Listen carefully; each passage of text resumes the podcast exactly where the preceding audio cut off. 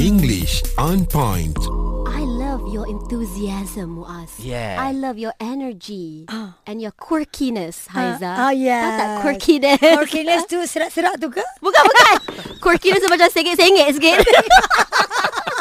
Tapi untuk hari ni Ah, ah. Okay, okay no more laughter Ah, Okay, okay, Okay, Gotta get teacher. serious for today's Serious. lesson Okay, pernah tak keliru antara uh, at, in dan on? Selalu. Ya, selalu. Ha, bila Hmm. nak guna? Ha, ha. Saya pun sebenarnya selalu sehingga ke hari ini Hmm. kadang-kadang salah guna. Ya, nak cakap on in tu kadang-kadang ha. Ha. saya macam eh jap jap jap jap. Bila jap, Kan? kita ah, baca ah. it sounds correct tapi Ya. sebenarnya ada penggunaan yang lebih tepat. Mm-mm. Ada perkataan lain yang lebih uh, lebih tepat lah.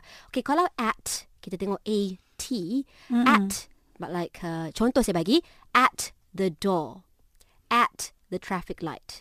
So it is at a certain place. Mm-mm.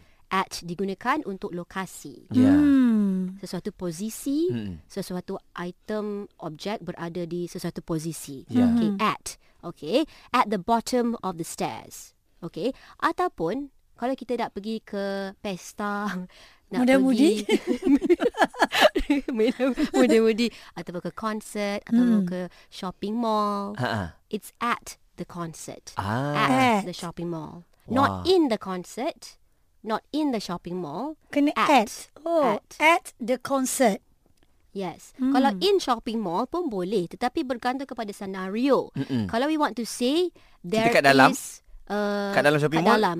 Katakanlah contoh ayat saya bagi there is a water fountain in the shopping mall. Mm. Sebab Hmm. kita nak gambarkan uh, the water fountain itu di dalam Shopping sesebuah pusat membeli belah. Ya.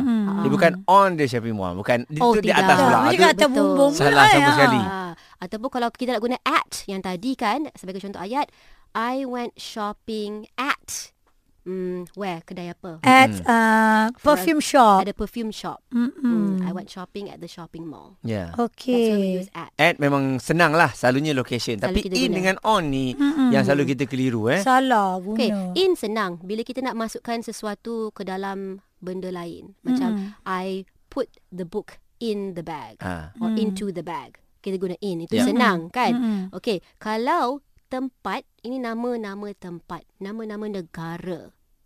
In London, in Europe, in Kuala Lumpur. Ah, ingat ya tak boleh pakai at London, at Yeah, Europe. I was born in Kuala Lumpur, not I was born at Kuala Lumpur. That is wrong. It's in. Ya. Ha, okay.